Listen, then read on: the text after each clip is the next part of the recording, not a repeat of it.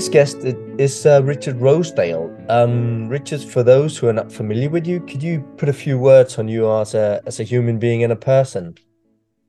Hi, yeah, um, I'm a physio clinician from Canada, London, Ontario.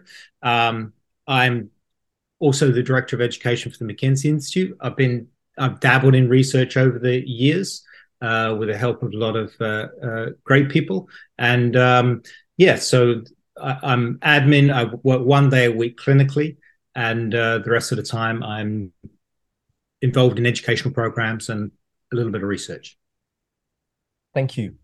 Um, well, our, our, topic today, Rich, is, is something that um, a lot of people probably have experienced in clinical practice, but there's really not that much research out there. So that's why I would like uh, you to discuss this because in 2019 you made a paper and in 2020 you actually also made a, a secondary analysis of a follow-up paper to the same cohort. Um, so let's jump straight into it. The first study was a study exploring the prevalence of extremity pain of spinal source also sometimes referred to as the EXPOSS study. Um, so why do you, why, why was that necessary to make a study like that well, as you said, it's one of these things we see clinically, and um, and we were also sort of teaching about this differentiation between spinal and extremity problems. And it's tricky teaching when you have no data. And so it's time, it was time to sort of, okay, we need to really look at this and uh, explore this and and see is this a prevalent problem you can't go around keep on saying oh this is a really common problem but you have absolutely no data to to show that so we wanted to explore it the other thing we realized is uh, as you said, there is not a lot out there which guides clinicians in this regard. So somebody could be finding 10% of shoulders uh, seem to respond to cervical exercise, and uh, they don't know is that good? Is that normal? Is that above average? Is that below average? There's no benchmark. There's nothing we can say. Okay, this this is I'm on track here. Um, so that's we decided to get some data out there. Um, and and the last point about that is when you ask people about it, uh, everyone's pretty confident they're great at screening the spine, and everyone's pretty confident the extremity problems they're treating, uh, the, the patients really do have an extremity problem. It's not coming from the spine, but I would say, how are they so confident? What are they basing those sort of assumptions on? Because again, literature-wise, we have we have nothing really to base that on. So we felt it's kind of time to stop guessing and let's start to look at this, look at this problem. It, was uh, it was quite a, a few participants, if I remember right, more than three hundred people, including right. That's right. There were three hundred and sixty nine um, patients. Yeah, and uh, and the inclusion criteria that people needed to come in with extremity pain only. That's right. It was isolated extremity pain and also they needed to be convinced that the problem was coming from their extremity uh, and or if they'd seen a physician their physician needed to think it was coming from their extremity. So we tried to take out the obvious ones where a patient says oh yeah of course it's coming from my spine. Uh, obvious ones where they also had you know the example would be uh, you know shoulder pain with scapular pain. It's like you know this is obvious. No one's going to have problems differentiated. This is obviously, you know, coming from the spine. So, so we try to make it isolated, and uh, um, you know, those challenges that people have where they're, you know, they think it looks like an extremity, essentially. Yeah. So it's the kind of patient that comes in and says, "Oh, I have a sore hip," or like I have a, a sore shoulder, stuff yeah. like that. Yeah, and that's where and, their pain is. Yeah. Yeah, and and uh, how how um how large a percentage did you find that were those extremity symptoms were actually or seemed to come from the spine? Yeah, so oh, the the average was forty three percent, and the majority of those were like uh, upper extremity or lower extremity, or was it more or less equally divided? Well, it was interesting. In the upper extremity, there tend to be as as you move down the extremity, it sort of was more even. Uh, in the lower extremity, the hip was really high, like seventy percent, and then it dropped off quite significantly. The knee twenty five percent, up a little bit in the ankle. You know, with the upper extremity, you know, we had nearly fifty percent with the shoulder, and then you know it it drops down to 30, 30%, 30% elbow, you know, 30% uh, wrist and hand in the 30s. Uh, but between the joints, it, it was significantly higher, uh, especially in the upper extremity. Um, so we're looking at, uh, um, you know, 80% uh, between the joint, um, which is helpful as well when somebody comes in with pain between the joints. Um, it's telling you, okay, you need to need to check out the spine too. Yeah. Okay. so that also tells us that quite a large amount of the people coming in believing they have extremity pain or actually having seen another clinician that also believes they have extremity pain that's like 43% of those in your mm. study at least had mm. had symptoms that you could affect from their spine right that's, that's basically what right. we're saying yeah, that's right. So we didn't do a study where we sort of injected the spine and and and try to figure out the source or anything like that. It was just we moved the spine around. Obviously, we were MDT clinicians, so we you know we did repeated movements. If you were a manual therapist, you would you would get in there and and you would mobilize them, and you would find that their extremity baselines changed. And not only did they change, they continued to con- continue to change until they resolved with purely spinal uh, movements. Okay. Yeah. Yeah. I think that's a that's a good and a very valid valid point in regards to some clinicians use repeated movement, some mm. use static movement, other people use their hands more like common PA or what we've been yep. taught in school, uh, depending on our interest and what who we've met over the years. Yeah. So, so I think that's important and, and that this is not just about you know mdt clinicians this should be applicable to everybody regardless of their approach and perspective. And uh, i would just like to sort of the, the message is that even if something seems like it's really is an extremity problem it's isolated they patient complains of extremity movements producing the pain you know check out the spine. But then the question becomes well how do we check out the spine? And i think this is where we come down to those assumptions that have been made over the years. Um, and you know are they valid assumptions? And when we've screened the spine out have we really screened it out? And i think those are questions that are still still out there. Yeah yeah yeah. Um and then i think you also agree on me that we can't say what's um referring the symptoms which is most likely uh, somatic referred symptoms but we, pain is pain is difficult. But we can't say that it's a particular source within the spine. We could just say that their their extremity symptom seems to be affected by spinal movement or maneuvers. That's that's right. So um, you know, I think I know there's been lots of talk about the, the source. You can't say it's the source of the problem, no. but you know, you move it around and the problem changes dramatically. And then with this population, with this percentage, it, it got better. So um, you know, most clinicians would talk about that. Well, it's a problem coming from the spine or it's a source, but we, yeah, we definitely can't say which structure it is. And on top of that, that's not really something which really interests me terribly anyway. In your in your clinic with the patients, you know, is does that really matter whether it's coming from the disc or coming from the facet or whatever? It yeah. matters if you can find a strategy, especially a strategy that the patient can do simply, uh, um, you know, and with their own um, exercise and change that pain and get control on uh, with that pain.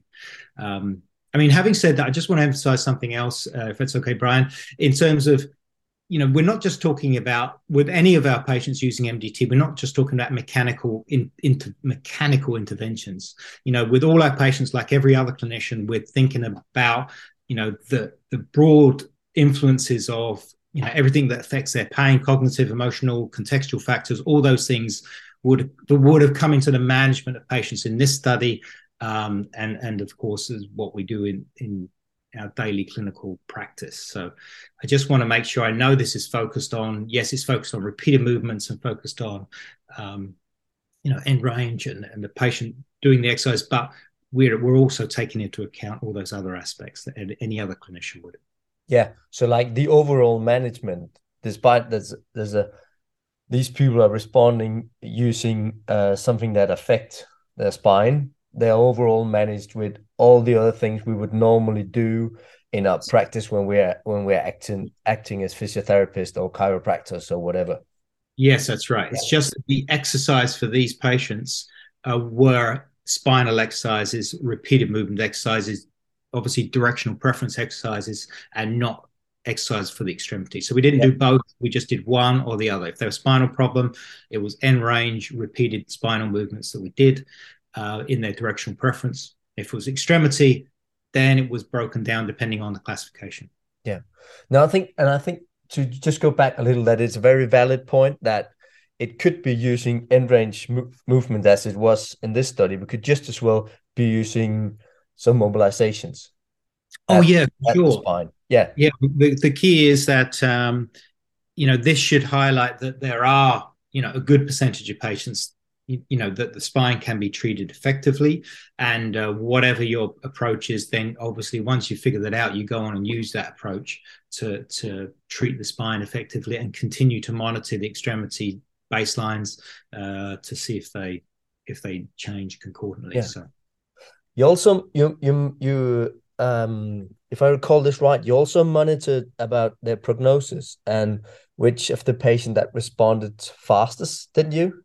So was it those that we yeah. Um, and people argued, well, you can't do that because it's not a randomized control trial, and it wasn't a randomized control trial. But the idea of that is that if we'd got it wrong, and so we were assigning lots of people to you know spinal exercise when really they had extremity problems you would expect those people to do poorly. I mean no better than natural history. Um, and certainly more poorly than the people you were treating their extremity problem. Uh, but the fact is they they, they didn't. Uh, overall they responded in all the outcomes uh, uh um, better and had less treatment sessions prior to discharge. So that was done to give some kind of sense that okay you know maybe this the, the people we thought were spinal you know they seem to respond pretty well as well so that gives some credibility i guess to say yes you know we were treating the right body part yeah um, but for yeah. me as a clinician it also like um it could could provide me with some information in regards to to the patient that sits in front of me that they might that they that that they might respond to less visits. Yeah, I, that's yeah. right, and I think part of the um, some of the barriers is you know well what do you say to the patient? What do you say to the patient's physician? They've come in with this problem and you say to them look uh, um, you know give me a little bit of time here. Um, some of these problems i know it seems like this is your elbow but sometimes you know we get pain that that radiates down from the neck. Sometimes it doesn't quite radiate. You just feel it in the elbow, even though it's coming from the neck. So give me a little bit of time. And actually, if we do find that your neck is involved, you know, often the outcome is is is quicker. So this problem can resolve quicker, and that can get the buy-in for the for the patient when they understand that process, yep. rather than them feeling you're wasting their time looking at their their spine.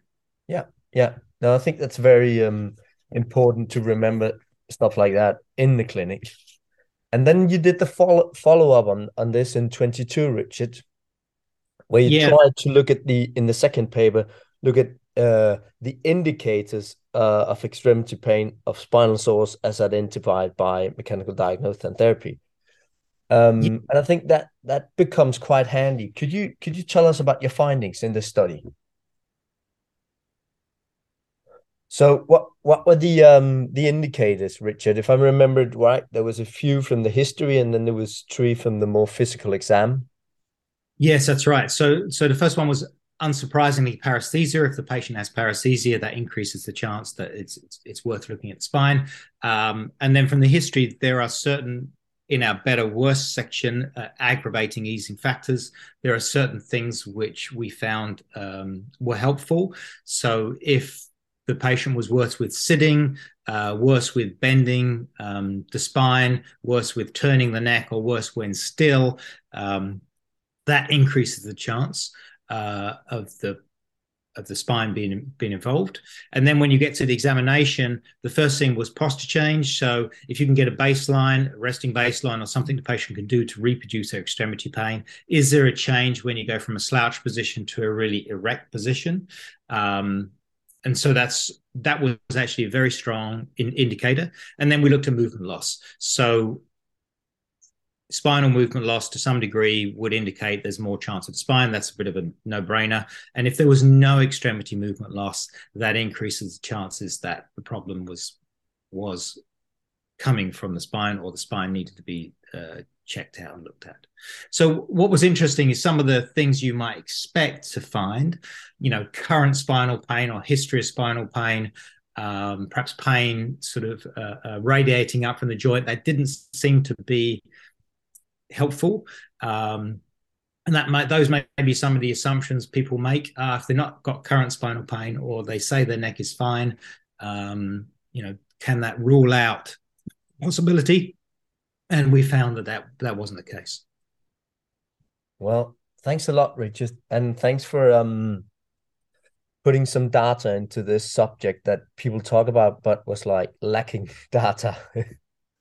Yeah, and it needs more data as well. This is just a start, and I was hoping that somebody would would sort of take this on and explore this again uh, and see if these numbers can be verified. Um, that would be really helpful. Yeah, yeah, that would that would definitely be helpful. Also, like um, maybe a different group and maybe with uh, a bit different approach. Uh, yeah, absolutely. Yeah. yeah. that that that would be good, and then we could start building this building these numbers and saying, okay, this seems to be sort of in this setting or, or across this population, this seems to be a reasonable portion. So then clinicians can know what the kind of ballpark is they're looking at. Yeah, yeah. Well, thanks for taking us through those two papers, Richard, and some perspective on it. Um, glad you you had the time and and wanted to participate. Thanks a lot. Thanks very much for asking me, Brian. Thank you.